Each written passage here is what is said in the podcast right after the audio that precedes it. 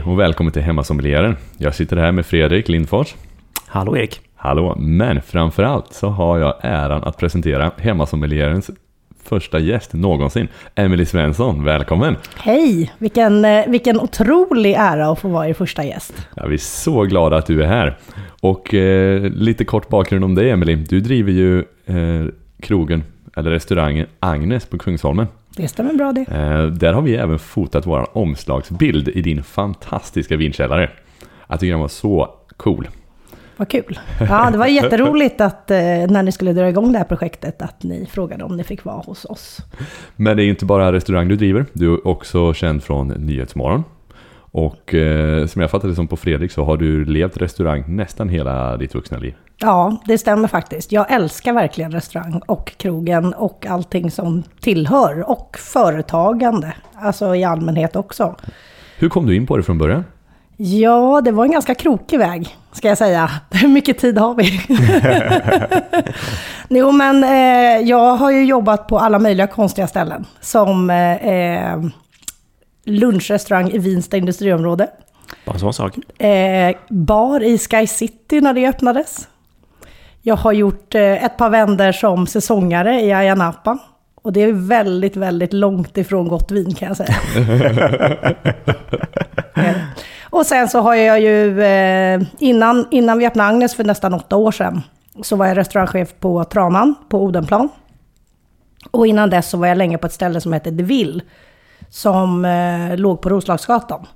Ett riktigt sånt, ja men ett riktigt guldkorn skulle jag vilja säga så här i efterhand liksom. Med otroligt bra mat, eh, vi jobbade jättehårt med vinlistan och det var inte så vanligt då att, att vinet eh, var en nödvändighet på en, den typen av kvarterskrog. Så det var liksom inte nytt, men det var inte så många krogar som, som jobbade så hårt med vinlistan även fastän det var lite enklare. För det var nästan bara fine dining-krogar som jobbade väldigt seriöst då. Just det, annars hade man bara ett husvin. Typ. Ja, eller en enklare vinlista.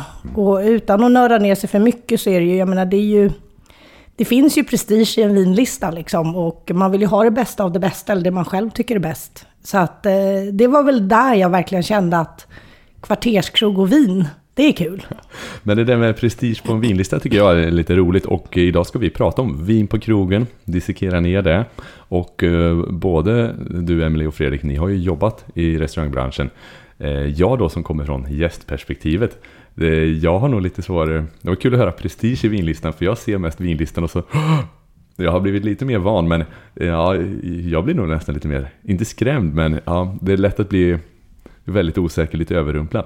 Så det är, det är de två olika perspektiven kanske på, mm. på vinlistan. Och eh, det ska bli jättekul att höra dina insikter i. Ja, och ingen ska bli rädd. Det har vi pratat mycket om. Det pratar vi väldigt mycket om i branschen. Även när Fredrik jobbade liksom på Grand då, som kan vara läskigt i sig. Så, så just det här att det ska vara trevligt. Det ska vara på din nivå, alltså din som gästs nivå. Det är, liksom, det är en jätteviktig del i det. Det är ju som att matcha, matcha mat och dryck är lika viktigt som att matcha vin och gäst.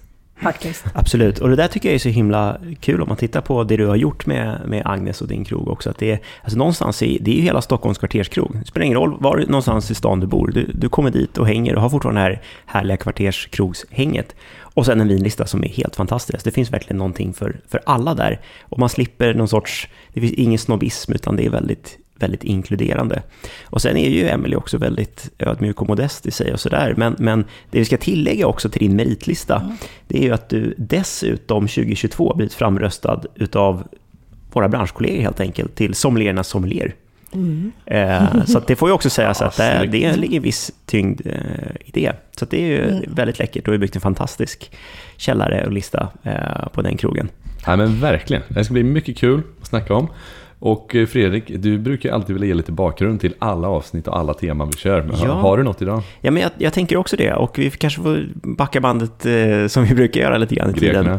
Ja, men eh, nästan. Fast jag tänker att nu ska vi kanske prata mer om, om eh, restaurangen och restaurangens förutsättningar. Och tittar man till Sverige så, så att vi har ju någonstans en 20 000 restauranger eh, plus eh, som, som, som är verksamma i Sverige. Och tittar man till den, den moderna restaurangen så det här är ju en importerad modell ifrån Frankrike som i sin tur föddes efter den franska revolutionen i slutet av 1700-talet då, då många av adens kockar blev arbetslösa och, och sökte arbete runt om på krogar i, i Paris. Och det är här liksom någonstans som den franska gastronomin utvecklades i, i högt tempo och under de kommande decennierna så, så tog eh, det franska köket verkligen sin plats i världsordningen för sin haute cuisine. Och många av de här kökstermerna som, som man använder idag kommer ifrån franskan. Och modellen för den franska finkrogen dominerar de svenska topprestaurangerna en bra bit in på 2000-talet. Men idag får man väl ändå säga att det, det, nordiska köket verkligen har satt sin prägel på våra nutida krogar och, och dessutom skapat ringar i vattnet ute på den internationella gastronomiska världskartan. Jag tänker inte minst eh, när vi har våra berömda kockar som är ute och tävlar i Bocuse d'Or och VM i matlagning. De placerar sig alltid högt upp. Det är Sverige, Norge och Danmark som alltid ser i, i topp nu för tiden egentligen, vilket är väldigt, väldigt kul. Um, så där kan man ju säga, det var ju en otroligt förkortad historia av den moderna krogens utveckling i Sverige. Eh, men vi ska ju fokusera på vin också i den här podden. Och eh, där kan man också titta lite grann bakåt i tiden och utvecklingen har ju verkligen rusat i de senaste åren med, med svenskarnas vindrickande. Och eh, tittar vi på från 1995 så skedde en stor brytpunkt i den svenska alkoholhistorien i och med Sveriges intåg i EU. Då upplöstes det importmonopol som staten hade, vilket innebar att importbolag istället kunde importera vin direkt och sälja då till detaljhandelsmonopolet, alltså Systembolaget. Ehm, men nu fick de också sälja vin direkt till restauranger och det här är ett intressant skede, för det är märkbart idag att vi verkligen har två olika typer av vinmarknader i Sverige. En kontrollerad och monopolstyrd marknad med produkter som är anpassad utefter eh, liksom Systembolaget och så att säga, och, och, det behovet som finns där. Samt att vi har en fri marknad för restauranger att köpa in och servera egentligen precis vad som helst. Och det är där också man ser att det är, det är egentligen två helt olika typer av av utbud och viner som finns tillgängliga på restaurang kontra Systembolaget. Så att därför tycker jag att det känns så himla passande att vi ska prata om vin på, på krogen också. Vi som kanske ofta fokuserar på vin generellt eller vin, vad som finns tillgängligt på, på Systembolaget. Och eh, vi, vi, kan väl smyga in lite grann Emily här också i, i eh, du sitter ju också på en, på en expertstol här. Så att vi vill ju liksom dissekera eh, din kompetens så mycket som möjligt och glida in på Eh, du som har varit verksam i restaurangbranschen i, i, i, så många år och sett så många olika typer av krogar. Hur, hur har gästernas vinval och preferenser förändrats de senaste åren, upplever du? Jag känner ju vad som är en väldigt, väldigt rolig grej. Det är ju att eh, det är fler gäster som faktiskt är intresserade av vin. Alltså kompetensen är mycket, mycket större och intresset är mycket större bland, bland gästerna. Och det är ju fantastiskt eftersom det ändå är vårt yrke liksom. Och och det är väldigt, väldigt, eh, alltså förut var det mer klassiskt, jag vill ha ett glas eh, Chardonnay. Och så kanske det inte var mer än att det var sådär, ja det spelar ingen roll om det var ekfatslagrad, ståltankslagrad, Australien, Nya Zeeland, eh, Frankrike eller var som helst. Utan, men folk har blivit duktiga mm. och är ganska specifika. Och det tycker jag, på ett, ett visst skikt ska sägas, liksom, av gästerna. Liksom, alla har ju olika, vissa vill ju bara träffa kompisar, då ska man få göra det också. Kanske dricka någonting till. Men det håller ju sommelieren på tårna också, när man har gäster som är otroligt pålästa om, om viner och, och nyfikna.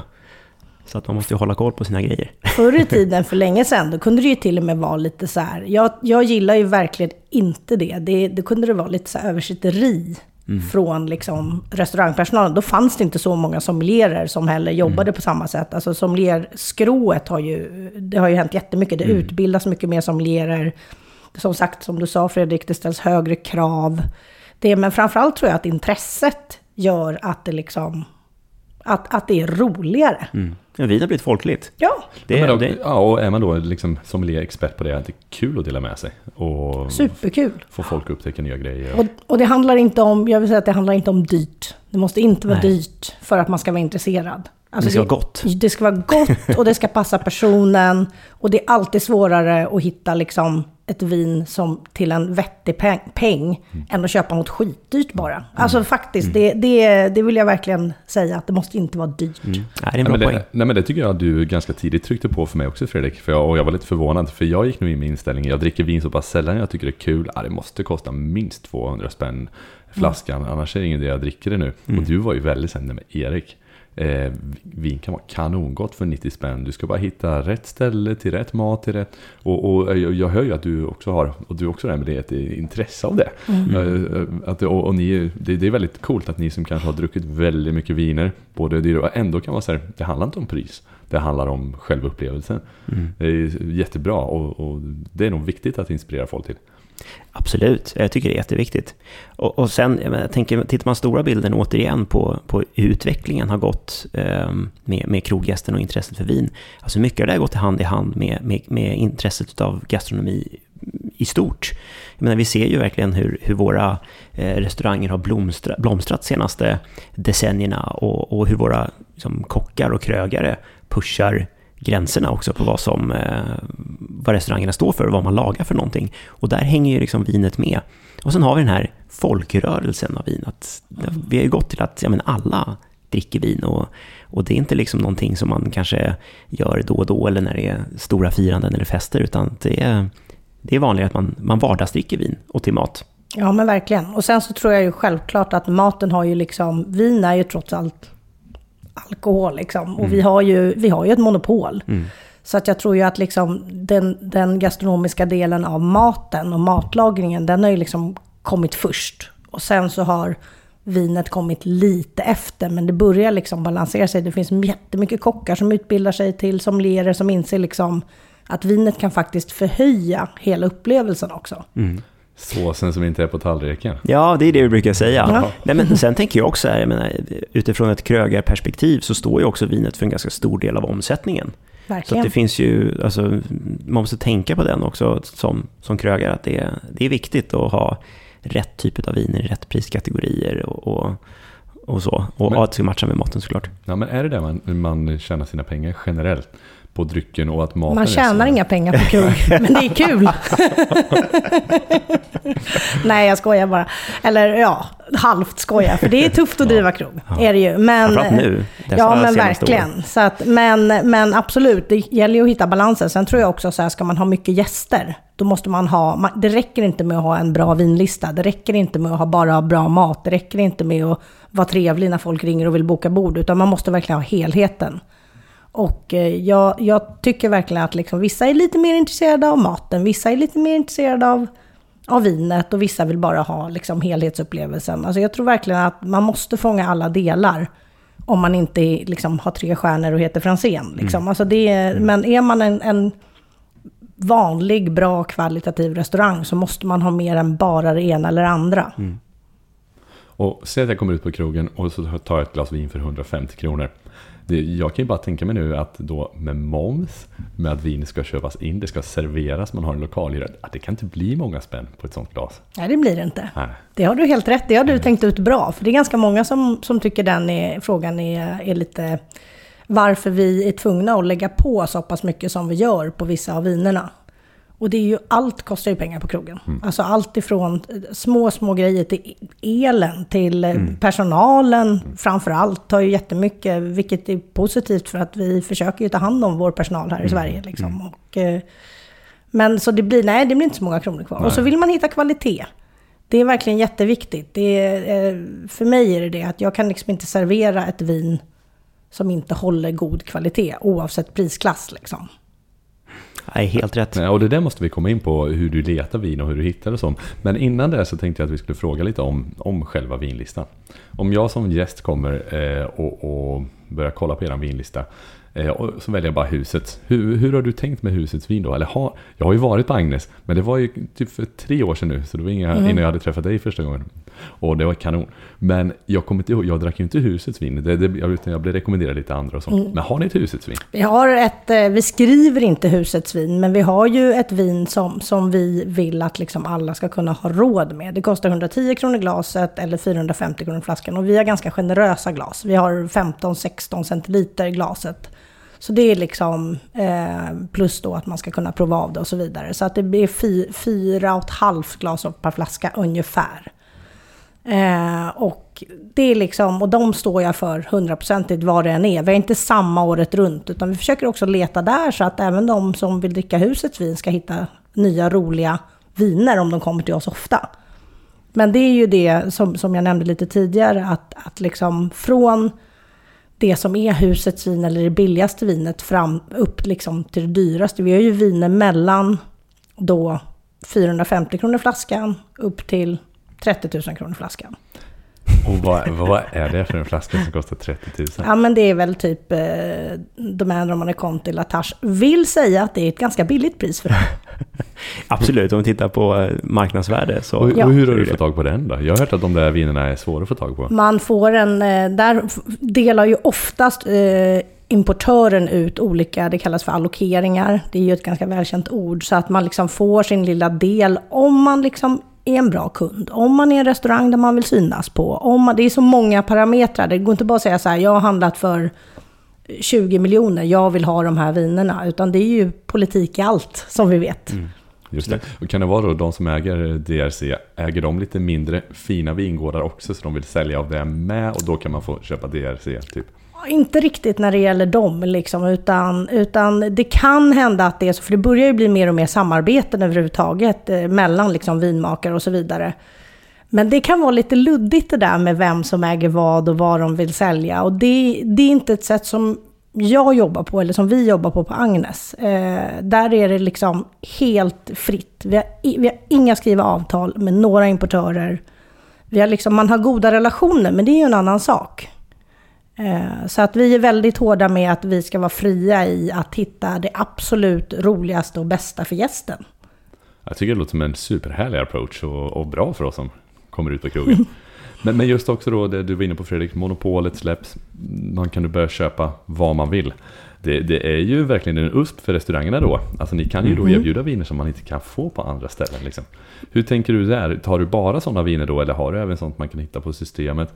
Ja, men det är lite både och. Jag tycker både, alltså såklart importmarknaden som kan sälja till restaurang har ju exploderat. Det har ju blivit väldigt många som är pyttesmå och så vidare. Eh, och det finns ju, hur många, jag vet inte ens hur många importtillstånd det finns nu i, i men det är enormt Många är många. Mm, jättemånga. För när, när jag, jag är ju så gammal så att jag jobbade ju faktiskt på krogen. Inte köpte in vin då, men när liksom monopolet släpptes för att få sälja. Det har ju förändrats. Förut fanns det kanske, länge fanns det typ 5-10 importörer.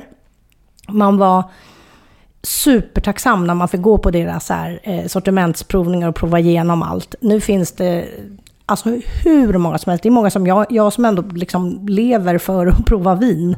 Du hinner inte? Nej, jag har ingen koll på alla. Eh, så det, det som förändras är att man förr provade man igenom nästan allt som fanns.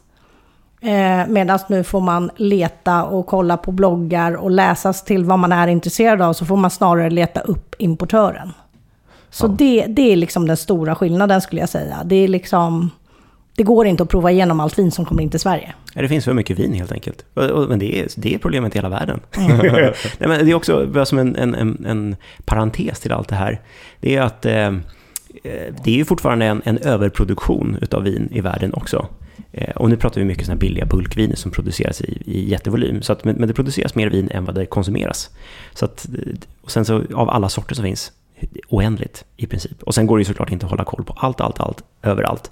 Och vår lilla marknad har ju blivit överöst Mm. eh, med viner senaste åren också. Så det är ju jättekul att Sverige har blivit en sån, ska man säga, alltså vi har blivit ett litet vinnäste också kan man säga. Vi Mm. ser att det är en hel del liksom gäster och andra internationella sommelierer som också kommer till Sverige för att de säger wow, vilka vinlistor, vilka ställen det finns att, dricka vin på. Och fortfarande till ja, men relativt bra priser med internationellt mått mätta. Då.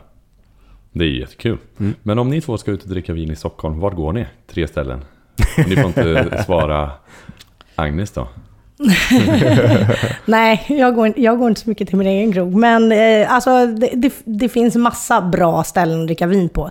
Det är också lite beroende på vad man är sugen på. Och det varierar lite. Alltså, Babette nämner ju väldigt många. Det är ju så här pizza och vin. Riktigt bra, härligt vin tycker jag är ett toppenställe på Roslagsgatan här i Stockholm. Sen eh, om jag får välja någonting utanför Stockholm så, Absolut. så tycker jag väldigt mycket om att åka till eh, Talldungen i Brösarp på Österlen. Mm. De har en jättefin vin, vinlista. Eh, och sen så kanske... Eh, gud, ett tredje. Ja, PM och vänner är ju på den listan om Ja. man ska utanför Stockholm kan Ja, jag säga. De har en verkligen. otrolig, jättestor vinkällare eh, med mycket kul klassiska viner och mycket moget som man kan hitta i deras källare som heller inte är farligt dyrt. Då ska man ta sig till Växjö, De har ganska mycket från Piemonte va? bland annat. Ja. Ja. Men det finns mycket champagne, mycket Bourgogne och Bordeaux, klassiskt sånt där. Så att det, det är ett kul ställe också. Ja, men det är kul också när vin kan bli som en del av en destination eller del av en upplevelse.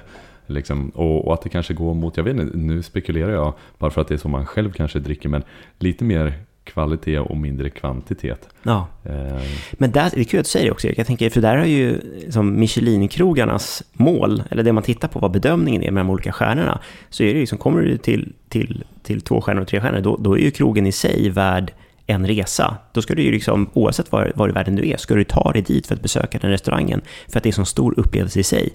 Och det finns ju sådana vinställen som blir lite så också. Och jag tänker på några internationella ställen som verkligen är det. Och framförallt i i Spanien kan man hitta många roliga ställen som har fantastiska vinlistor som är väldigt, väldigt underprisade skulle man kunna säga mot vad internationella eh, liksom, läget skulle kunna vara. Så där kan man ju hitta, det finns ett ställe som heter eh, eh, Villa Mas som ligger utanför eh, för Barcelona i en liten typ fiskeby som heter San Felieu som är helt otroligt bra vinlista.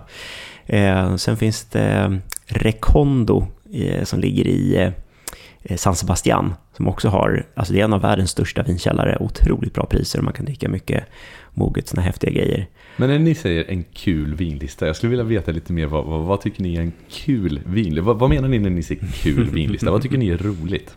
Ni som kan lite om vin. Det är olika tror jag. Jag tror Emelie och jag tittar efter lite olika, olika saker också. Jag är ju ute efter vad man för smak och preferens. Jag är ju väldigt, väldigt klassisk skulle jag säga i min smak. Jag gillar klassiska eh, viner. Så jag, jag, jag gillar de här gamla eh, pärmarna, stora tjocka böcker, mycket vin, den typen av vinkällare. Då blir du glad. Ja, men det här tycker jag är härligt. Så ska man liksom kika runt i vilken årgång är jag sugen på idag. Man ska dyka ner i, i listan sådär.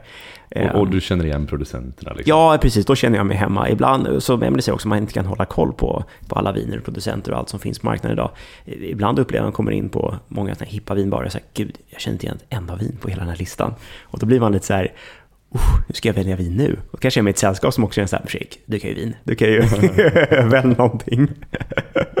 hur tänker du, Emelie? Ja, men jag gillar det du säger liksom också, men jag är ju nog... Eh, jag är väldigt allround. Jag är väldigt sådär, du har ju, du har ju liksom tränat och tävlat vin. Det blir en annan, en annan syn på vin tror jag. Medan jag har liksom gått väldigt mycket efter, liksom, jag tycker att det är... Jag, du är väldigt passionerad Fredrik, det är inte det jag vill säga. Men jag har liksom haft tid, ska man säga. När jag liksom inte bara har suttit och pluggat och liksom tränat vin på det sättet som Fredrik har gjort. Så jag har haft tid att liksom testa. Jag har kunnat liksom unna mig och prova nya saker. Och sen så tror jag att liksom när hela eh, naturvinsvågen kom till Sverige för, vad kan det vara sen, 15 år sedan drygt. Ja, någonstans där nu. Eh, och det vet jag att ni har pratat lite om i något tidigare avsnitt, om att det liksom fanns eller finns en polarisering som kanske inte är lika stor. Jag var ganska sådär med på den då, liksom. Och sen så har det gått lite fram och tillbaka mellan liksom det klassiska och det lite mer funky och lite mer äventyrliga. Och liksom, Så att jag tycker nog att jag har, jag har nog inte riktigt Fredriks djup, eller jag vet att jag inte har det, men jag har en bra bredd tror jag. Så när du vill kolla, och det här är en spännande vinlista för mig, då, då kan det bero kanske lite också på vilket humör du är på då, eller? Om Ja, ha vilka något jag är med. Ja. Alltså det är sådär, jag kan ju lika gärna uppskatta en, en, eh, en vinbar i Paris och har oftast så hyfsad koll på producenter och vem som har jobbat med vem. För det, det är också så i vinvärlden att man ska ha koll på, ja men den jobbade ju hos den. Och då tror jag att det här är gott. Och sen så kan jag ju verkligen uppskatta att sitta på Tour de Chant Ja. eh, och liksom bläddra, bläddra, bläddra, bläddra. Ja. Nej men absolut. Och sen någonstans också, det som är kul, alltså när det verkligen blir en rolig vinlista, det är när man har den här mixen. Alltså du kan se supertraditionella, så klassiska Bordeaux-slott på en lista med det mest avantgarde naturvinsproducenterna eh, också. Då har man så här, okej, Här kan- här kan en, allt hända. Ja, men då är det så här, och då tänker man så här, det här är en rolig sommelier som har gjort den här listan också. Och som gäst, samma sak. För då är det också någonstans, då kan du ju verkligen fånga in alla. Eh, vilket är väldigt, väldigt kul. Men för jag som gäst tycker det är ganska roligt och det tycker ju säkert gemene man då att ni sitter med den expertkunskapen, den här har jobbat med den. Men jag antar när ni serverar att ni försöker känna in lite hur intresserade folk är eller? För jag går igång på det, det tycker jag är superkul att höra. Eh, Och det, det, det adderar någonting till, till vindrickandet liksom. Men det, men det är mycket vad människor känner och vad som är eller, intressant. Mm, verkligen. Och eh, jag menar, det är jag älskar ju folk som är så intresserade. Samtidigt som att man måste också respektera och tycka att det är ganska... Alla, grejen är att alla kan ju inte vara så intresserade, för då skulle man ju inte få någonting gjort. för då man, kommer man bara stå och vilja prata med liksom. Utan, utan eh, det gäller ju verkligen, alltså det är ju 90% psykologi det man gör på golvet tycker jag i alla fall. Och det, det är liksom, jag har ju till och med läst socialpsykologi på universitetet och jag kan inte säga så här, ja men jag har ändå nytta av det liksom. Och eh, jag tycker verkligen man måste respektera att folk inte är där för att umgås med mig. Utan de vill träffa den person de ska träffa, de vill äta något gott, de vill dricka något gott. Det måste man också, tycker jag, det är också en del av restaurang. Annars så blir det ju ett stor grej, ska jag behöva stå och prata med den där jäkla sommelieren i fem minuter? Och sen så ska jag, ja men liksom, mm man ska inte ta för sig själv på för stort allvar tror jag, för då, eh, då blir det bara en konstig upplevelse. Nej, man måste ju ha fingertoppskänsla någonstans. Det är jätte, jätteviktigt. Och god eh, liksom, människokännedom. Och, och ibland kanske man får lite hobbypsykolog också. Det är, alltså, det är, och det är ett serviceyrke. Det ska man ju komma ihåg. Så att egentligen är det allt det här vi pratar om. Ja, visst, det är, det är mat det där och vin är där och allting. Men egentligen, det är, man jobbar ju med människor. Om man inte hade haft några nå gäster och inga människor som kom till krogen, då hade man inte haft någon krog. Nej, verkligen, Det, verkligen. är- det är liksom essensen Gud, ja. Men säg att jag sitter på krogen och sen så kommer en trevlig sommelier fram och jag är där med typ mitt företag och ska ha lite representation. Och eh, jag har någon budget, ja det kanske är någon kund men jag vill inte skylta med det. Hur kan jag indikera vad jag är bekväm med i prisbild utan att det liksom blir... Finns det något tricks? Jag, brukar, jag har ju vad jag pratar, nej, jag har hållit vissa liksom, servicekurser och värdskap och även sådär självklart för min personal. Så pratar vi väldigt mycket om mellanchefs... Eh, alltså jag har liksom mellanchefskillen eller tjejen eh, som liksom exempel. För då är det någon som kanske har reppat lite grann, inte jättemycket. Eh, det kanske inte ens den personen som kommer betala i slutändan, men den ska liksom, alltså gå ut och äta och dricka på krogen. Det har ju liksom blivit, det är ju kulturell status idag. Att man liksom ska kunna handskas med ett restaurangbesök. Så var det ju inte riktigt för, förr, för då var det ju också, då var det inte lika viktigt och då var det också så här, vi var mer kanske, vi skulle vara mer som skuggor som skulle se till att alla bara fick det de fick. Numera är det ju också så här, man vill gärna känna någon som jobbar där. Det är liksom, alltså det är väldigt så. Så att jag tycker så här, mellanchef, det är lite oroligt, jag kan se på den personen eh, liksom att, att det är lite stressigt. Och ganska ofta är det den som har bokat och sitter med, det är inte alltid den personen är alfa heller i sällskapet. Så att man ska, måste liksom scanna av på tre sekunder hur sällskapet är uppbyggt och olika hierarkier i det. Det här låter väldigt avancerat, det är ju inte det. Psykologi återigen, det här med människokännedom. Och då brukar jag alltid, jag brukar prata lite. Så, alltså man förklarar om menyn, man pratar lite vin, är det någon som vill ha något att börja med? Och där brukar man liksom kunna sätta sådär. Är man privat så tycker jag, fråga, säg så här, jag vill inte dricka något dyrt. Alltså nummer ett, det tycker jag är viktigt. Pengar är pengar. Och man har olika mycket, olika lite och vill lägga olika mycket, olika lite. Det handlar liksom inte om, alltså vissa människor vill hellre köpa en TV eller åka på en resa. Så de kanske bara vill ha ett glas vin, det vill jag också säga. Så här, privat, men i företagssammanhang och representationssammanhang så kan det ju vara lite mer känsligt. Eh, och där, då brukar jag liksom börja med att rekommendera ganska olika typer av prisklass. Så att man ser vad blicken nästan fastnar i, i vinlistan. Jag tycker det är väldigt viktigt att jag visar vad saker och ting kostar utan att säga vad de kostar. För då ser jag på personen när den ja, men kanske tycker att oj, oj, oj, den där för två och två, Ja. den Men, var lite dyr. men så har du pekat på någon för 900 och så, Ja, för men 900 och kanske någon för 600. Lite så. Så att man liksom får en indikation. Och om de börjar välja, om de börjar med till exempel champagne. Och så väljer de inte vår huschampagne utan de kanske väljer någonting från listan. Då förstår jag ja ah, men de är intresserade, de är nyfikna, de tycker att det är värt att liksom lägga. Men jag tycker, har man möjlighet, var inte rädd för att för att fråga vad saker och ting kostar. Eller oj, det tyckte jag var lite dyrt. Alltså det är ju jag med. Jag är ute med ett gäng som inte är dugg intresserade av vin. Då kan, och så går man till ett ställe och så kanske någon känner igen och vet att man brukar dricka liksom lite dyrare grejer då. Om, man, liksom, om det är väldigt bra vinlista. Då kanske jag säger så här, ja, idag kommer det inte bli dyrt ja men väldigt tydligt, för det blir så mycket lättare för alla. Ja, Ja. absolut. Men det är väl lite det jag tänker också som, alltså det här med att vara sommelier, det är ju också en, mycket i en livsstil. Det är svårt att, att bara koppla av sommelieriet när man är ledig också, utan det är ju, det är ju ens hobby också med, med viner och sådär. Och man kan ju hamna i lägen där man också känner sig nästan lite så här, men påtvingad att man ska liksom vara på ett visst sätt, eller man liksom gästar något och vara så här, nej, men då ska man visa också upp att man, ja, man ska dricka de här typen av viner, eller man ska göra de här grejerna och sådär. Om man inte kör en Emily och säger så här, äh, men idag det blir bärs och järn istället. Lite så. Det funkar ju alltid. Ja, verkligen. Jag är ute med mina föräldrar, de skulle aldrig uppskatta ett Nej. sånt vin som Nej. du och jag Fredrik kanske skulle dricka tillsammans ute på krogen. Det, och då är det ju bara helt meningslöst. Absolut. Jag tycker det det är en bra poäng där att säga också att olika personer har olika vinbudget, skulle man kunna säga. Sen kanske man som sommelier kanske inte har en budgettavla på, eh, och det kanske är tur att man inte har det vad man exakt lägger på viner. Men ändå, det kanske är mer än vad gemene man spenderar. Och sen finns det de som har ett jätteintresse av vin som också har, ja, de som har stora plånböcker såklart också, som kan lägga hur mycket pengar som helst på vin. Så att, eh, ja, det, man får snirkla sig igenom det.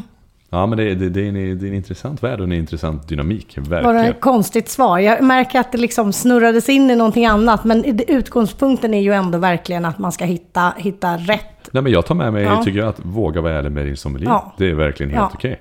Ja, och ett, och ett tips kanske också. Jag tänker om man sitter där som gäst och då liksom, ta sommelieren och säga så här, men kan du ge mig tre olika alternativ? I alltså säga i olika kategorier eller här, stilar. Och då kanske man fattar också att ja, men då, då, kan man, då kan man få tre raka liksom, alternativ på, på viner utan att behöva prata för mycket om Men ibland pris. kanske man är rädd för att vara tydlig när man är i någon kundsituation och gästsituation. Mm. Men jag kan nu har jag ett annat typ av yrke där jag har patienter. Men jag kan ju uppskatta om de är jätteraka med mig. Ja. Och säga, jag är rädd för det här, det här är min farhåg. Det är mycket lättare att möta det då. Ja. Medan det kanske är jättejobbigt som patient att säga, nej men jag är jätterädd för att bli sövd. Eller för det här. Mm. Ja, nej men, eh, så att, eh, det tar jag med mig, att jag kan vara ärlig på krogen. För det kan jag nog säga att jag kanske Mm. inte har vågat vara jätterak. Men att jag faktiskt kan använda, använda det. Och säga, ja, men jag skulle vilja ha en, eh, ett förslag. Jag vet inte om jag vill dricka Pinot, en Barolo eller en sån här. Kan jag få tre förslag? Och så väljer jag en av dem. Det blir ganska kul. Hur? Nu blir jag sugen på att gå ut och beställa vin. Klockan är typ nio på morgonen, Erik. Ja, men det, det, kanske inte idag. Eh, så. Men eh, okej, jag är ute på krogen. Jag får ett glas vin upphällt som gäst. Vad förväntas, om man bara skulle köra en genomgång med oss nybörjare, vad förväntar du dig som sommelier, Emily, att eh, jag ska göra? Eh, eh, jag, jag tycker ju, det här är, tillhör, gör ju inte alla krogar, men många, många krogar som har liksom ett hyfsat seriöst eh, vinprogram. Man provar ju alltid av flaskan. Du, du menar när, gäst, när man kommer fram till gästen med vinet då? Nej men exakt, ju, eh, exakt, och så kommer de presentera fram flaskan. Ska man titta och nicka till flaskan då? Ska man göra? Ja, eh, för det första ska ju, det kan jag vara lite slarvig med, men man ska ju egentligen tala om vilken producent, vilken årgång, om det finns en vingård. Alltså man ska vara tydlig med vad gästen får.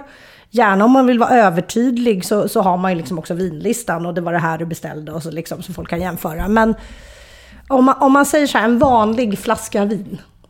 Säg, eh, som, som liksom finns ganska gott om och som inte är så här, gästen är inte superkunnig liksom, utan lagom liksom. Då tycker jag, ja men man visar fram flaskan och så talar man om vad det är för någonting i alla fall. Och sen så, eh, vi öppnar alltid vinerna bakom disk. Eh, eller liksom bakom vår bar. Eh, för då provar vi också av dem så de är korrekta. Och sen så får alltid gästen prova av det också. För det första kan vi ha fel, vilket kan hända ibland. Men sen så tycker jag, förr i tiden var det väldigt mycket så här. Eh, man ska bara prova om vinet är korrekt. Ja, fast om vinet är korrekt och du tycker att det är skitäckligt, ska du sitta och dricka liksom en flaska vin du inte gillar då? Alltså någonstans så finns det ju liksom rim och reson i det där. Men är det inte mitt fel som gäst då att jag har valt fel vin? Ja, men det kan ju vara jag som har rekommenderat också. Däremot är Ja, du hur känner jätte... du som sommelier då? Skulle du hellre vilja då att jag sa nej men gud det här var inte min stil, skulle jag kunna be att få någonting annat? Eller, Säger du det så gulligt så gör vi det nog. det, är, det är också, vi är ju också människor. Vi påverkas ju också så här. Har du stenhårt valt ett vin som kanske också är ganska dyrt. Så skulle jag nog säga att eh, när, när vi provar, då kanske jag har valt någonting med ganska mycket ålder och sen har du aldrig druckit ett vin som är 30 år gammalt förut. Och sen säger du så här, nej men jag tror att det är något fel på det här.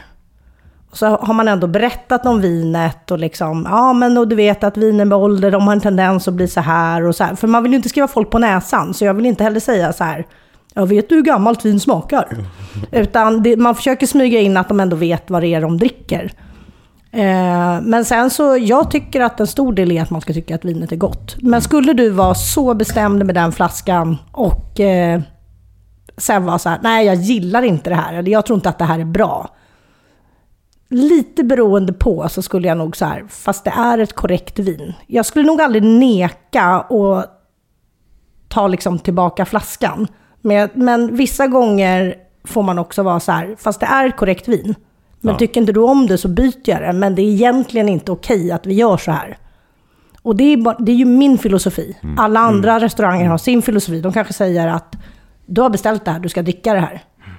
Eh, Medan min filosofi är att det liksom inte alltid är värt konflikten. Men jag kommer absolut inte säga att ett vin inte, att, det, att hålla med gästen om att det inte är korrekt när det är korrekt. För det, det, det, det, den kommunikationen måste man ha liksom. Men så flaskan blir presenterad och vi tittar och så nickar jag. Oh, Fontana Freddas Barolo. Eh, ja, tack gärna. Då får jag en liten slurk. Ja, ska man bara, ska man, hur ska man göra? Ska, ska man snurra? Ska man bara ta ett sipp? Vad är minst pretto? Är det liksom, jag kan ju fundera på om man ska ta glaset liksom hålla det så här eller hålla i stammen och om man ska snurra eller inte snurra. Det får man nog göra lite som man vill tycker jag. Är man van att snurra och tycker och liksom har börjat komma till den. Det, alltså jag tänker att eh, din Orik har ju liksom blivit ändå att du har ju umgåtts med Fredrik. Du har liksom kanske lärt dig att snurra glaset lite och dofta och hitta fler liksom lager i doften. Då skulle jag nog göra det. Man kanske inte liksom måste sitta där i tio minuter och sniffa och snurvla och hålla som på. Fredrik. Liksom. Ja, som Fredrik. Nej. Sämsta restauranggästen. Men, men eh, det kan man ju göra när man har provat av och godkänt vinet. Liksom. Men, men jag tycker man får göra, det är också så här, jag, jag tänker inte säga hur folk ska prova sitt vin. Nej. Alltså, det finns eh, såklart sätt som vi som lerer oftast provar av vinet på för att det ger oss en tydligare indikation hur vinet mår, hur det är, man får ut dofter och smaker på ett visst sätt. Men om du ska prova en flaska vin för att dricka till din mat med din eh, liksom partner eller kompis eller whatever. Alltså, du får prova ditt vin. Ja, men man kanske är lite smidigt. Tar ett sipp och ser. Mm. Ja, och då ska man också, återigen, ärlighet. ja. Ja, tycker jag är viktigt. Jag vill inte ha gäster som sitter och inte är nöjda med det de får. Nej, men bra. Ärlighet och eh, att våga vara rak med sin sommelier, det tar jag med mig. Det känns ganska tryggt tycker jag som gäst. Eh, Att, att våga höra det tycker jag känns rätt skönt.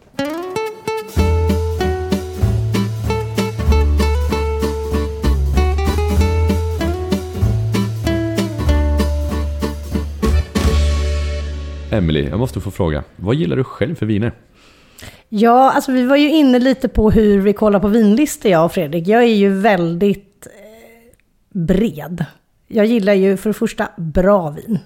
Smaken har absolut blivit också kanske lite dyrare de senaste åren. Jag är ju ändå liksom snart 50, så jag tänker att jag liksom kan unna mig. Liksom, och det är mitt yrke. Men jag dricker ju, så om man liksom bortser från alla sommelierers älsklingsregion är Bourgogne och Champagne. Kanske Piemonte får vara med där också hos väldigt många. I alla fall Stockholm sommelier, jag ska verkligen inte snacka om. Men jag dricker jättegärna vin från Loire. Eh, Chenin Blanc, eh, Cabernet Franc, även Sauvignon Blanc, som är kanske det otrendigaste man kan dricka nu för tiden. Men jag tycker att eh, när det är gjort bra, utan massa tillsatser. Jag vet inte om ni har pratat om det, det här med att man tillsatte liksom ganska mycket jäst i Sauvignon Blanc för att man ville att det skulle smaka på ett visst sätt under många år.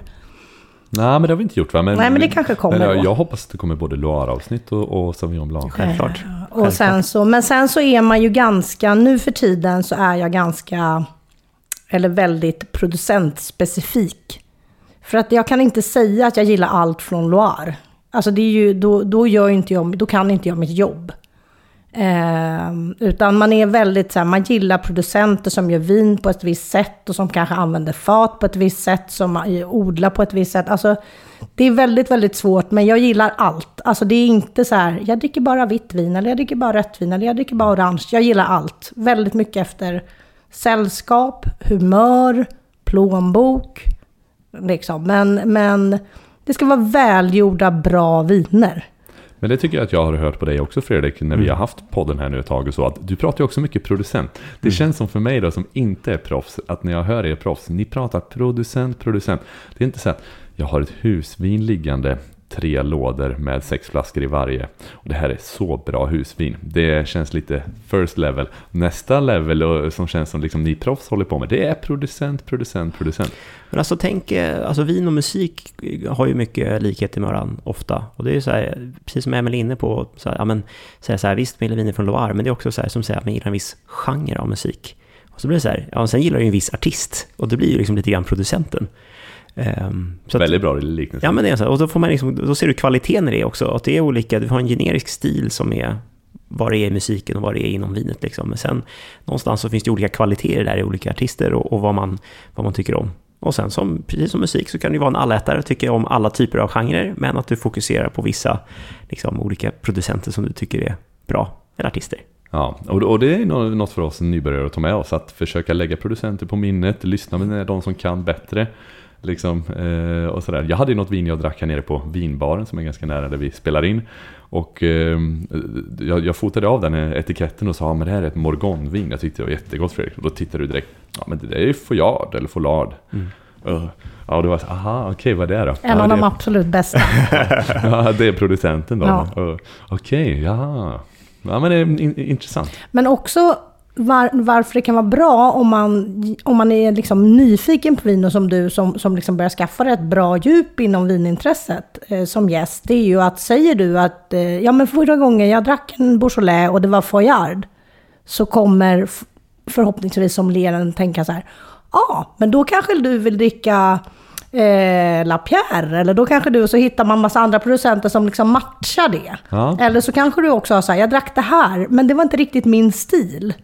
Eh, Men jag gillar området, jag gillar Loire, så skulle du kunna... Mm. Just det, att man kan vara lite mer spesad, för ofta man får ju kanske det man får, eller liksom, kan man vara mer tydlig i sin önskan är det lättare att gå, gå i mål liksom. Ja, men precis. Men, eh, ja men härligt. Då tänker jag så här, matcha vin till maträtter, det är vi ofta inne på sådär. Du driver restaurang, eh, ni har ganska många rätter. Eh, och Den ganska mest omatchade Ja restaurangen. men, ja men en väldigt spännande bredd tyckte jag i alla fall när jag var där och åt det som var väldigt rolig. Men hur mycket tid lägger du och din personal liksom på, och kockarna och alla på att matcha viner och mat? Liksom så här? Eller sker det alltid i stunden eller är det mer utstuderat? Nej, men det är klart att det finns en, en plan. Alltså vi provar ju, kanske, alla är kanske inte med alltid, för då hade vi ju inte fått någonting annat gjort liksom. Men det är klart att det finns en plan. Så att det, eh, när kockarna sätter upp en ny rätt, så provade vi nu till exempel, vet jag att eh, Vilma eh, eh, som jobbar i köket hos oss har liksom en ny rätt med eh, bläckfisk, pulpo. Eh, som hon också kommer ha lite sesam, lite soja, lite, liksom kommer vara lite krydd. Då börjar jag ju tänka genast. Ja, men det kommer in någonting som är lite kryddigt, bla bla. Ja, men det kanske skulle kunna funka. Lite restsötma? Ja, men eller vill jag verkligen ha restsötma? För vart någonstans på menyn kommer den, alltså vilken ordning, kommer den komma sent? Då kanske inte jag vill ha ett vin med så mycket sötma, för de druckit massa torrt innan. Alltså det är mycket sånt där man tänker på. Ja. Så att eh, det finns väldigt, sen finns det ju självklara grejer. Jag menar herregud, eh, kött och pommes frites och, och sås, det är inte så svårt att matcha vin. Det behöver jag inte prova, även om det är gott. Så att eh, det, det är liksom, men sen så får man också tänka väldigt mycket allround. Plus att jag, jag vill verkligen veta smakerna, eller, och vi vill veta smakerna i matsalen. Vi ska prova, vi, eh, prova maten, vi ska ha viner som ska funka, men sen så är det också så här, man måste, allting måste inte vara perfekt. Ibland kan det få skava lite också. Och det gör ingenting om det finns lite friktion i någonting som inte är perfekt. Sen så kanske jag inte rekommenderar en Napa Cab till en gravad lax. Alltså det tror jag verkligen är superäckligt. eh, men det är väldigt mycket av grejerna som man är så här, nej men jag måste dricka det här för att Jag läste att om man ska ha, eh, jag vet inte, kall vidill så måste man dricka det här till eller... Så att jag tror liksom det är li, lite sådär, det är också någonting som kan skrämma gästen lite om man blir lite för hård i att jaha, vi har en rätt som i och för sig, där vi faktiskt, vår enda vinrekommendation är ju, vi har en rätt med blodpudding Ja. och eh, anklever och iberico bacon och så lite lönnsirap. Herregud vad gott. oj. Serverar vi så långt vi, vi kan om gästen tycker att det är kul, serverar vi faktiskt madeira till. Har vi pratat om, har vi inte det? Blodpudding och madeira. Ja, jag, jag, jag snackade om det, men, men Madeira, ja det är ett ja, Ehm. avsnitt i sig nästan. Det var det här som kunde stå öppet för evigt. För Ja, typ ja igen, precis. Nej men så det, och det, där försöker vi verkligen så här, där kan man få en liten skvätt om man vill. För att jag tycker att det är kul, Mm. Kul att att få man kan folk få att testa det, upptäcka liksom. liksom. Mm. Sen, ja. Alltså jag tycker du har en så himla bra poäng där också, Emily. Det här med att jaga perfekta kombinationer när det gäller, det gäller vin och mat. Det finns någon som kan hålla på med det. Men det är lite grann som att då, då är du någonstans på en sån här trestjärnig nivå. När du ska leta de här perfekta smakerna och harmonierna. De flesta gånger annars så tycker jag att det handlar om bara bra mat och bra vin. Och hitta någonting som är, liksom latcha lite grann med varandra. Men ibland så är det bara så här, men äter du god mat och dricker goda viner, det kommer du otroligt långt på. Det är inte Verkligen. svårare än så alltid. Nej, det behöver inte nej. vara liksom någon sorts kärnfysik eller såna här saker. Utan nej, men det är mycket liksom upplevelsen av allting runt omkring och hur man förnimmar. Och alla är lite olika och, och alla har lite olika preferenser vad de gillar också. Alltså en del tycker det är gott med rött vin till skaldjur. Då, då, är det ju, då ska ju inte liksom, så här, jag eller en sommelier komma och slå dem på fingrarna och säga så här, du har fel. Den personen kanske upplever att det är, är gott. Sen kan man tycka här, oj, det kanske var en liten udda Ja. kombination. Men då kanske vårt jobb snarare är att hitta det röda vinet som passar absolut bäst till skaldjuren. Just det, det är In, inte liksom säga att du får inte göra det här. För jag menar, det är, fort, det är ju fortfarande bara vin. Alltså det är liksom inte, vi, vi håller inte på som du Erik och rädda liv liksom. Nej, Utan, vi pratar om jäst druvmust Ja. här. Ack så viktigt skulle jag säga. Men på tal om jäst druvmust. Vi brukar i den här podden eh, prova lite vin i varje avsnitt har vi som ambition. Och jag hörde att du var också så generös att du hade med ett vin vi skulle få prova. jag har med ett vin. Vad otroligt Ja. trevligt. Omöjligt att få tag på. Nej, Nej då. Ja, vad härligt. Ja. Men eh, då provar vi lite grann. Ja.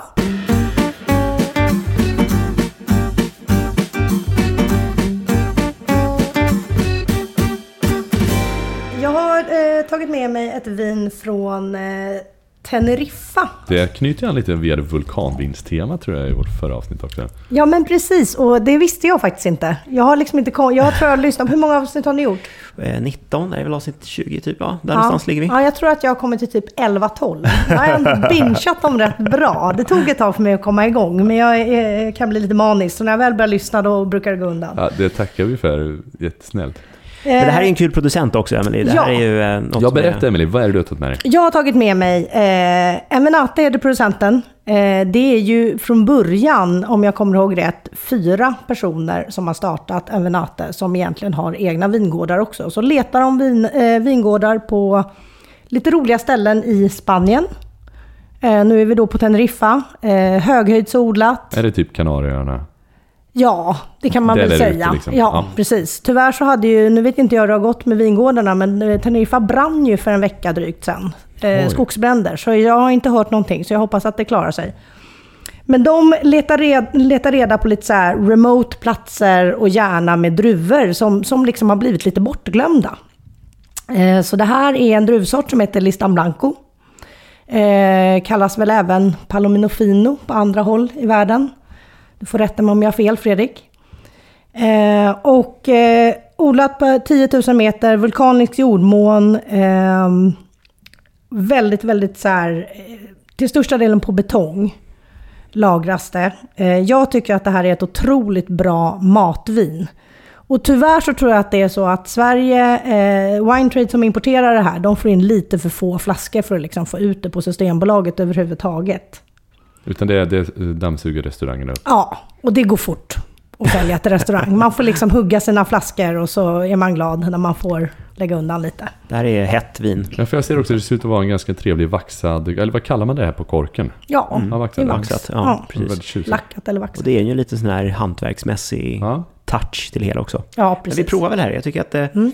det finns ju verkligen, som vi pratade om lite i vulkanvisavsnittet också, det finns ju sån här som rökig, mineralisk, eh, härlig karaktär i det här. Va? Som, som lägger sig också lite framför frukt och så här. Det är verkligen den här mineralkänslan som, som har på en först. Mm. Jag tycker det är otroligt insmickrande. Man blir nyfiken vid att dyka ner i det glaset. Ja men verkligen. Jag tycker att det, jag älskar det här lite, just det här lite rökiga. Det finns någonting som ibland kallas för reduktivitet Mm. som vi pratar om i, i, i som liksom handlar om det här. Man, det är absolut inte slutet, men det kanske är så att mineraliteten som du säger går lite före frukten än så länge. Sen så när man har det här öppet lite, det här, håller, det här är ett vin som håller väldigt bra. Det här kommer från min restaurang som jag eh, tog med mig faktiskt, eh, en öppnad flaska och den öppnades igår. Så Alltså att, det var supergott. ja, vad kul. Vad häftigt vin. Alltså jag har nog inte druckit något som jag tycker var likt det här. Jag tycker, men nu, nu, alltså, om jag ska försöka att släppa garden här nu, två experter. Jag tycker det känns som att sitta vid havet. Det Ja. det. Ja, det är, Superbra. det, är, det är en bra poäng där ska jag säga. Verkligen. Men sen vilken härlig struktur det här också. Ja. Alltså det är verkligen, det finns syra, det är en ordentlig ryggrad som håller upp det här vinet på ett jättesnyggt sätt. Det är liksom packat med energi. Man känner så här att det är liksom nästan elektriskt det här vinet. Det är som att eh, dricka det är nästan som att få en liten stöt. Det är så här, uff, du hajar till lite grann. Ja men faktiskt. Det är lite den känslan när man Vad det parar du det här med för mat då? Vilka två, tre rätter på menyn kör du det här till? Ja men det här funkar ju till allt. Skulle jag säga. Men väldigt mycket så här perfekt. Om man inte vill liksom börja med något bubbligt eller med något spritigt eller något sånt där så tycker jag att det här, vill, ska man ha en flaska, är, är du och jag ute och käkar Erik? Så det här är ju en jättebra flaska. Vi kan käka liksom chark och ost, vi kan äta våra friterade kronärtskockor, vi skulle nog kunna äta, vi har en, liksom, en crudo nu på hälleflundra med en hummervinägrett och krondill tror jag det skulle funka till. Det är väldigt, väldigt, och även lite liksom, lite sådär ljusare kötträtter funkar väldigt bra. Klarar av väldigt mycket olika smaker. Eh, men jag tycker att det här är ett toppenvin faktiskt. Och ett väldigt bra, ganska typiskt, för vi pratade lite sådär, jag tänkte att när jag skulle ta med mig vin hit, så bara, men jag vill ta med mig ett vin som verkligen någonstans representerar någonting som är ett bra restaurangvin. Det här säljer vi på glas också, så det är inte bara på flaska. Så jag tror att vi tar, jag vet inte om man ska prata priser, men sådär med, ja, men jag tror vi tar runt 750 kronor flaskan och kanske 180-185 kronor glaset där någonstans. Vilket är så här, då får du faktiskt ett toppvin för de pengarna. Och ett ganska rejält glas vin. Men, men Man också ett vin som man inte får tag på någon annanstans. Det är ett väldigt bra exempel också på att går du ut och dricker vin på krogen så kan du hitta det här som det finns bara där. Ja. Jättekul. Ja, men faktiskt. Och det, jag vet att det här är populärt, i, liksom både i, i, jag tror att det är faktiskt i hela Sverige, men liksom populärt som både re- restaurangvin och vinbarsvin och liksom det är en väldigt bra, de producerar bra viner med liksom hög kvalitet, men också någon liten spänning i det. Man kanske inte dricker vin från Teneriffa varje dag liksom. Nej men exakt, det här var first för mig. Nej, det är som är så kul. Superkul. Stort tack för det Emily. Tack, själva. Och Fredrik, Ja. du har också smugit med en flaska. Jag brukar ju ta med mig vin tänker jag, så att jag vill inte vara sämre idag heller. Men eh, det är så kul att Emily har tagit med sig vin och kan bjuda på. Men jag har ju tyvärr ingen krog för tillfället, så jag... Exakt, får lå- när, du får när ska låna vi öppna Agnes. hemmasommelierens vinbar? Precis, Erik och jag skojar om det lite grann. Vi ska ju ha, öppna hemmasommelierens pop-up vinbar. Gud, vad trevligt. vin och tillfälle. Kanske vi i Agnes vinkällare då? Det hade ju varit kul. Det är nu det, är nu det bestäms. Eh, Men i alla fall, så jag har tagit med mig ett vin och eh, jag tänker ju lite så här, det här är ju ett, eh, ett vin som jag har knallat iväg och handlat på Systembolaget. Men ett vin som jag tycker är kul, för att det här är liksom, i min mening, om jag tittar till så här, vad är ett bra krogvin? Så många gånger så landar jag också i, alltså mycket, så Emily pratar också om att man vill ha värde för pengarna, man vill ha ett vin som ändå är intressant, passar till mycket, eh, som, som, eh, som man ändå är intresserad av. Och, och då tänker jag så här, om jag, om jag tänker, tänker på alla de här parametrarna, så vad landar jag då? Ja, men, ja Beaujolais känns som ett, eh, ett sånt ställe där man landar i. Eh, så att jag har tagit med mig en, en variant som är ingen Beaujolais Nouveau, utan, utan snarare en lite mer högkvalitativ Beaujolais som är då så krybetecknad, kallar man det för. Då kommer det från en av de här tio kryerna, eller ursprungen ifrån från Beaujolais. Och i det här fallet så är det Saint Amour som är ett sånt eh, vackert namn. Alltså man kan tänka den heliga kärlekens eh, ursprung. Och den har ju någon sorts hjärta på etiketten också, just det här vinet. Så att, eh, kanske lite cheesy, Oj, I don't know. oj, oj, men eh, ja, Eh, från Christophe Coquart i alla fall. Så att det här är Gamay och eh, för de som har lyssnat i Bourgogne-avsnittet när vi, vi har inte gjort någonting specifikt om Beaujolais, vi har touchat lite grann när vi pratat om, om Bourgogne. Så att det här är då Gamay, den druvsorten som varit förpassad ifrån Bourgogne och eh, istället så fokuserar man på att göra Gamay i Beaujolais lite längre söder om. Ja, men det, jag tycker också att det här är ett väldigt, väldigt bra vin. Det känns ju väldigt tydligt. Om man någon gång provat liksom, de här eh, Beaujolais Nouveauerna som är liksom väldigt enkla. Alltså det är ju ja, nytt vin liksom. Eh, så är ju det här på en helt annan eh, nivå i seriositet och hur man lätt kan matcha det med mat och så vidare. Sen tycker jag att det är roligt för att nu vet jag att ni planerar kanske att ha ett Beaujolais-avsnitt, men jag, jag vurmar ganska mycket för Beaujolais. Mm. Och jag tycker att det är väldigt kul för att det här vinet är ju nästan så att man tänker, eller jag tänker på, på rån. För det har liksom mm. en kryddighet och en lite mörkare frukt. Och Beaujolais ligger ju i princip mellan Bourgogne och rån. Mm. Men det här var väl ganska smooth, det här vinet? Mm. Ja, det är det. Absolut. Mm. Nej, men det, är inga, det är inga vassa kanter och ingenting sådär. Utan det här är ju ändå ganska klunkvänligt vin. Men sen finns det ändå en liksom, struktur som finns där bakom. Vilket gör att det är väldigt vänligt att liksom, matcha med mat. Och här är jag så här, jag tänker det här är ju perfekt till alla krogklassiker. En, tänk dig en, en, en klassisk eh, tartare de bœuf. Ja. Med, med pommes frites och hela den biten. Det, då är det ju, alltså, ofta vill jag dricka Beaujolais, röd Beaujolais av bättre snitt eh, till något sånt. Verkligen. Och eh, jag menar båda de här vinerna, om man nu pratar, för jag tycker det är väldigt roligt att, att visa hur man kan kombinera mat och dryck liksom på ett kul... Båda de här vinerna skulle vara toppen till typ en bra lantpaté. Oh, med cornichons. Alltså, ja. Då har vi ett rött och ett vitt vin som ändå är ganska lite speciella. Ja, och de är väldigt olika. Ja, mm. så att det skulle jag säga också så här, det går att matcha. Mm. Ja, precis. Och jag tror att det, vi, vi cirklade in lite samma sak du när mm. vi tittar på det. Att vi, den här mångsidigheten, att få in viner som passar till, till mycket. Och Nej. inte den här specifika, Nej. jättesmala matchningen. Vilket också är svinkul om man har en meny där man vet att man också liksom där det finns det här, har man en avsmakningsmeny då kan man ju verkligen, då kan man verkligen hardcore matcha och det är jättekul. Mm. Men då gör man det en gång, om det är åtta rätter och åtta viner, då gör man det en gång, sen kanske man inte byter meny på tre månader. Så då blir liksom den kreativa delen blir ju väldigt mycket när man sätter sakerna. Medan eh, kvarterskrogsdelen, liksom, när man jobbar med vin, blir ju mer att man måste vara mer kreativ i stunden. För att man också hela tiden har gästen att ta hänsyn till. Mm låter lite roligare tycker jag, om man jobbar med det. Att, eh, Men det är både och, för man har ju chans att, jobbar man fine dining så har man ju chans att liksom gör, göra saker perfekta. Och det finns ju en tillfredsställelse i det alltså. Ja. Ja, det är en stark poäng i det, ja. Emily, ska jag säga. Vi kanske får ha ett fine dining-avsnitt någon gång sen mm. också. Får, får man inte, jag har aldrig varit på något fine dining-ställe. Det, det, det, borde jag vara Det kommer ju hända snart känns det som, Erik. Ja, det, det, det, hade varit väldigt roligt faktiskt, verkligen. Mm. Men hörni, stort, stort tack för det här. Jätteroliga viner att få pröva. Och tack. Eh, nu har vi ändå pratat vin på krogen och så här. Och om jag nu skulle vilja lämna lite dricks till er här, för det här väldigt trevliga tillställningen. Eh, hur ska jag gå tillväga? Det känns liksom som ett laddat ämne. Och jag funderar ofta väldigt mycket på det när jag är på krogen. Jag är ofta väldigt glad när jag går upp på krogen. Jag tycker att generellt, jag, det beror på var, vart man kommer, men generellt tycker jag att jag är alltid ganska nöjd. Det är roligt att träffa den som har serverat den och så. Jag vill gärna lämna lite dricks. Så har man hört den här myten, ja men i Sverige så har folk så bra betalt så att någon dricks ska man inte lämna, det är inräknat. Vad är sant, vad är inte? Och om man ska dricksa, som min svärfar som eh, inte lever längre tyckte jag hade ett ganska elegant sätt. Han betalade med kort. Sen hade han alltid kontant dricks. Är det förlegat eller kan det vara lite klädsamt? Alltså, jag, jag, som faktiskt levde på den tiden då man fick liksom en, en, en, ett handslag och en liten vikt sedel i det handslaget. Det är väldigt gulligt.